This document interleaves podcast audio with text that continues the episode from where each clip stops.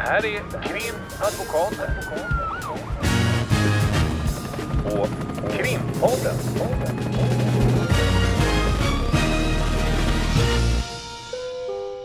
Parter och ombud kallas till sal 32. Sådär, då var vi igång igen. Ehm, nu har vi tagit lite paus från poddandet och eh, kör hårt nu den här hösten igen, tänkte vi.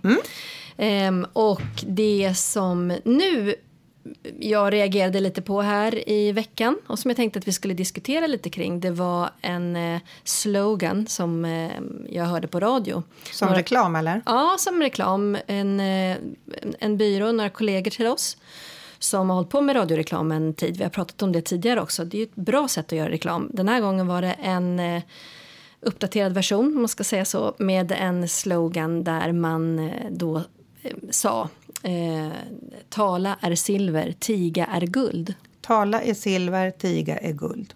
Och sen skulle man anlita den advokatbyrån då. Mm, exakt. Och signalen var? Ja, signalen som jag upplever är ju det som jag upplever kanske em, blir mer och mer vanligt att man har ett, ett eh, sätt att tycka att man eh, när man sitter i polisförhör eh, ska säga inga kommentarer eller vara tyst. Och vi kan ju inte veta hur de hade tänkt men det var väl lite så när du spelade upp den för mig Mm. så jag tänkte också. Och varför vi sitter här och tänker på det, det är, även om vi inte lägger någon ord i deras mun så är det ju så att vi har ju här på byrån eh, pratat med varandra just om att det här verkar ha blivit en ny trend. Att man eh, ser i förhör när man läser förundersökningar att eh, de som är misstänkta eh, inte lämnar några kommentarer eller är helt tysta. Och sen när man hamnar i huvudförhandlingen, det är då de ska berätta allting. Och det har vi som har jobbat länge vet ju att det där var ju ganska, eh, var inte så ofta så tidigare. Jag har, man har ju varit med om det och då kanske det har gällt vad man säga, kända inom citattecken motorcykelgäng. Ja, men kanske, mer organiserad eh, eh, Ja, det kriminalitet. Mm. Eller kanske större mål där, det, där det kan ha varit en... Dels att man har en viss vana och en viss erfarenhet av att det ibland kan misstolkas och det kan vändas emot en och så vidare.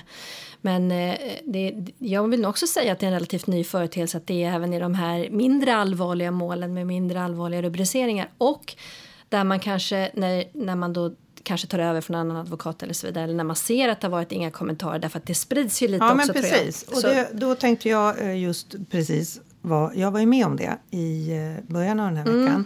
Så eh, var det en, en eh, kille som ville byta ut sin advokat och då eh, klev jag in och så skulle vi ha en huvudförhandling och vi träffades precis innan. Och då var den här killen eh, misstänkt för en ringa misshandel eh, och en skadegörelse.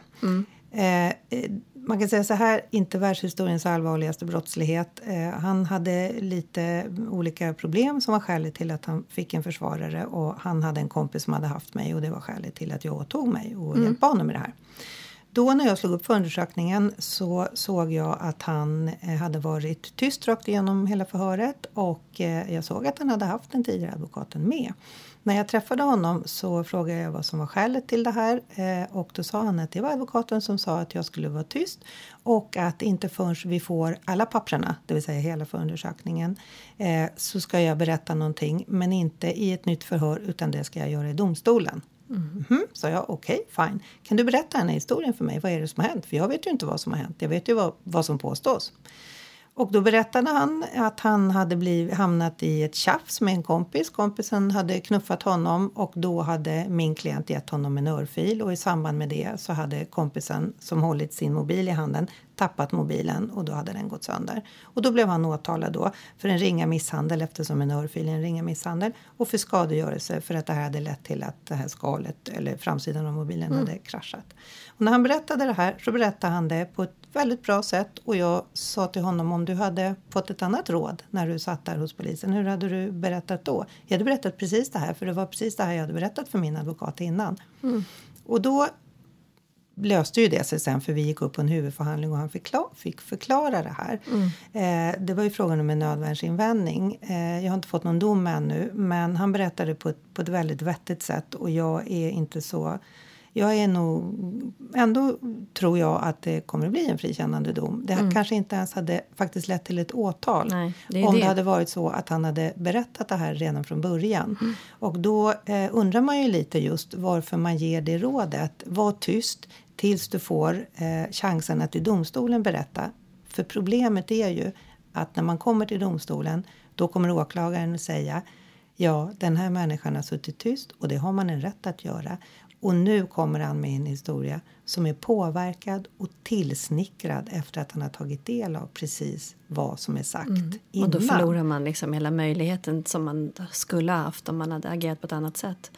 Och det tycker jag då blir en risk att man faktiskt skadar sin klients sak om man får höra en bra berättelse, en robust berättelse som kanske också går att hitta stödbevisning för. Ja, och så slipper man i den delen att gå upp i rättegång och, och mm. gå igenom hela den här processen med all oro och vånda och mm. väntetid som är så att man, man kan stoppa det. Jag, alltså, det, det, är ju verkligen olyckligt att det, det eh, i vissa delar verkar gå till på det här sättet. Och man kanske, vi kanske ändå ska vara gå igenom lite grann också. Vi har ju, vi har ju pratat om det tidigare, det här etiska regelverket och så vidare. Och en, en viktig del, vi brukar säga att man har en lojalitet med, med klienten och, och en, en, stor och viktig del i vårt arbete är ju att eh, ge våra klienter korrekt information och en avvägd information, eller hur? Upplever jag i alla fall att när man sitter och, och, och, man får en, en berättelse och talar om att ja, nu går utredningen till på det här sättet och så vidare.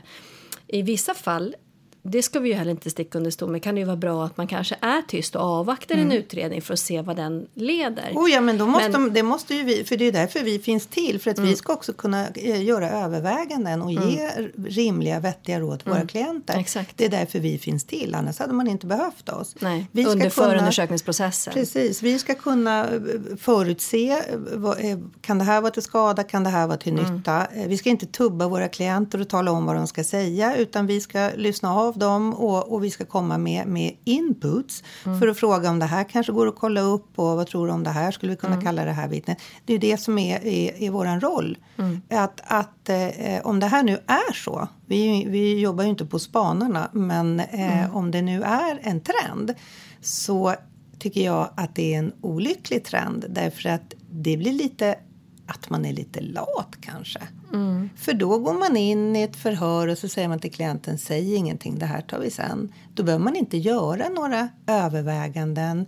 Man behöver inte sitta och tänka en massa juridik och en massa taktiska överväganden. Eh, det behöver man inte göra som advokat utan man bara säger säg ingenting och sen tar vi det sen. Mm. Och som sagt, det kan faktiskt leda till skada för klienten. Ja, och jag, ibland kan jag tänka också, vi fick ju ett, ett mål från eh, Högsta domstolen som vi kallar balkongmålet och som eh, i vissa delar man brukar återkomma till i, i vissa rättegångar och så vidare. Just för att man bland annat i det målet går in på betydelsen av förhör under förundersökningsprocessen och bland annat säger man då att det framförallt ska ha en, ett, ett utredningssyfte. Att man liksom inte, så som det kanske var tidigare, nu är det ju så fortfarande, det måste jag ju ändå säga, men mycket mer kanske förut det här att man gick tillbaka till förhören och, och ifrågasatt och att man där någonstans också då kunde undergräva en trovärdighet om man hade sagt någonting i förhör. Mm. Det, det, måste ju bottna i, i det så att säga. Och nu då för att man säger eh, från HDs håll att, att eh, man ska inte lägga lika stor vikt vid det. Det betyder ju inte att man då inte, alltså det betyder inte att det inte betyder någonting för att i vissa mål kan det vara avgörande att man har kanske givit en konsekvent och mm. detaljerad berättelse från, från första mm. förhöret när man grips och framåt. Och hör ju... man sin klient, talar med sin klient, träffar sin klient innan förhöret, um, antingen att man träffas på ett möte eller att man pratas vid i telefon eller innan förhöret och får höra vad klienten berättar, mm. då kan man ju utifrån det som klienten berättar göra överväganden. Mm. Men, eh, det, men som sagt, eh, det, vi vet ju inte. Det här är bara någonting som vi har noterat. Mm. Men vi ser det oftare och oftare när vi läser i förundersökningar som det ser ut idag. Det här kanske är ett Stockholmsfenomen, det vet jag inte heller. Ja, men men mm. vad, vad, det handlar om och, och våran på något sätt irritation över det här det är ju att att eh, man får kanske som klient en uppfattning om att det här är det bästa för mig. Mm. Eh, och det kan det vara som sagt i vissa lägen. Men det bästa för en klient det är att ha en advokat som har huvudet på skaft och kan vara lite kylig i situationen och just kunna lämna råd efter ett övervägande. Mm. Och är man på ett förhör då är det hela tiden saker som händer. Man Mm. måste hela tiden som advokat sitta på helspänn. Förutom att man ska anteckna precis allt som klienten säger och kontrollera att det verkligen blir korrekt antecknat och innan man godkänner någonting, om man nu gör det, så ska man också hela tiden göra juridiska överväganden Mm. kring vilka frågor man ska ställa kompletteringsvis eftersom vi tillåts ställa frågor i slutet på förhöret. Om det ska ställas frågor eller inte. Det är hela tiden en balansakt. Mm. Och det slipper man ju då om man bara säger till klienten, säg ingenting nu. Och så visar vi eh, våran story eh, vid huvudförhandlingen. Och då är det ju en oerhörd risk att domstolen säger att ja, det är ju lätt att komma med den här historien nu när du har kunnat ta del av vad alla andra säger.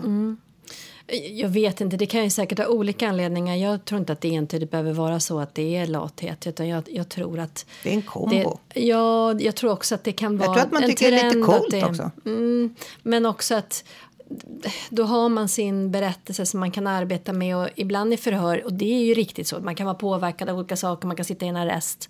Eh, man, kan vara, man kan ha olika typer av droger som är på väg ut ur kroppen och det kanske inte är det vettigaste att prata i det läget. Men att Nej, men det vet ju advokaten om man har haft ett ordentligt samtal exakt. med klienten hur läget är. Och mår klienten jättedåligt då ska ju vi gå in och, och avbryta eller inte att det inte ska hållas något Exakt, förhör om man, om man exakt. kanske är påverkad eller tänder av eller någonting sånt.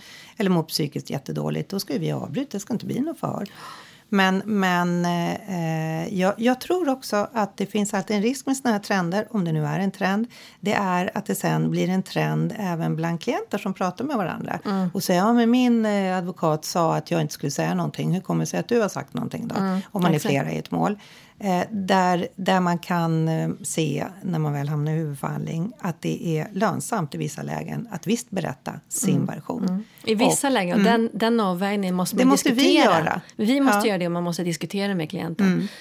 Absolut. Det är svårt att, att veta därför att, eller det vi, det, vi, det vi vill egentligen förmedla det är att advokaten måste vara på tå. Advokaten måste komma med schyssta och bra och, och liksom fungerande råd. Och att det är tråkigt om det blir en, en trend att, att advokater säger var tyst, säg ingenting. Vi pratar under huvudförhandlingen för det kan skada klienten. Det här måste avgöras från fall till fall. Och det är självklart att man i vissa lägen ska vara tyst.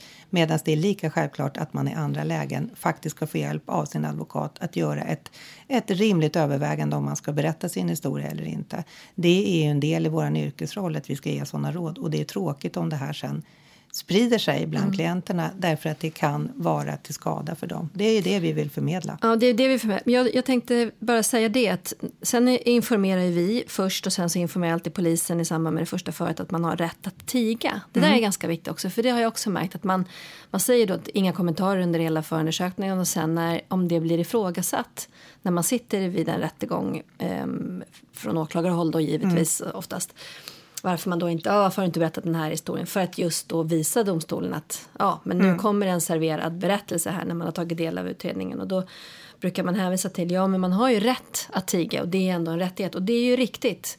Men just den värderingen som blir, jag tror att det, det är ändå svårt att, alltså man kan inte komma bort ifrån det här i vissa fall ett ganska dåligt råd att vara tyst med att ja men du har ju rätt att vara tyst. Ja, och jo, jag men det är, tycker- ett, det är ändå ett val man, man gör. Man har rätt så, att göra det valet. Och ibland när- när det har varit helt adekvat att, att vara tyst så, vilket man har som rättighet. Och, och som advokat har man också ansett att det kanske är faktiskt det, det, man ger det rådet. Eller man ger inte det rådet men om man, man delar klientens uppfattning eller hur den är med den saken så är det i vart fall så att jag upplever att domstolarna när när man hamnar i den diskussionen, vilket man gör på huvudförhandlingen med åklagaren. Åklagaren påstår här är någon som har suttit och varit tyst. Och när man som försvarare går in och säger att, att så erbjuds man rätten att vara tyst då kan man inte undergräva den rätten genom att säga att det inte har någon, något bevisvärde allt det, det, alls det man sen säger. Mm. Och det tycker jag att jag ser i domar från mm. domstolen att de skriver att mm. det är alldeles korrekt så som försvaret har invänt. Att har man en rättighet att hålla tyst så ska inte den vändas emot den. Nej, och det, det, det, skriver, det mm. ser jag, det skriver de ju mm. ut. Eh, men det är precis som du säger, att någonstans så ligger det ändå där och gror lite. Mm. Och, det, och det kan få ett sämre bevisvärde. Mm. Och det är det som vi ska bevaka för våra klienter. Att det är de sen, efter en kanske längre förundersökning, berättar i domstolen. Det är det, det som är den berättelsen som är den bästa berättelsen mm. som klienten ska erbjuda och ska ha möjlighet att även under förundersökningen också kunna bevisa påståenden. Vi, åklagaren har bevisbördan, men det vet vi ju alla som jobbar med brottmål att det är oerhört viktigt att vi också under förundersökningen kan driva förundersökningen framåt genom att också kanske skaffa fram egen bevisning och så. Mm. Och gör man inte det så finns det en risk för klienten. Det finns, det, det finns om man säger, två delar av det här myntet. Mm. Men Verkligen. det får helt enkelt inte bli, om det nu är en trend, en vidare trend. Därför att det här måste avgöras från, från fall till fall och det ska man kunna göra som professionell aktör, mm. som advokat. Mm.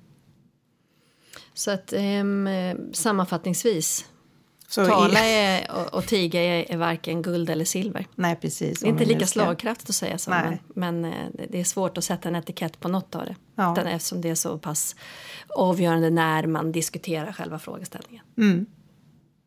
Ja, vi får jobba på den där sloganen. Jag tror det. Krimpodden.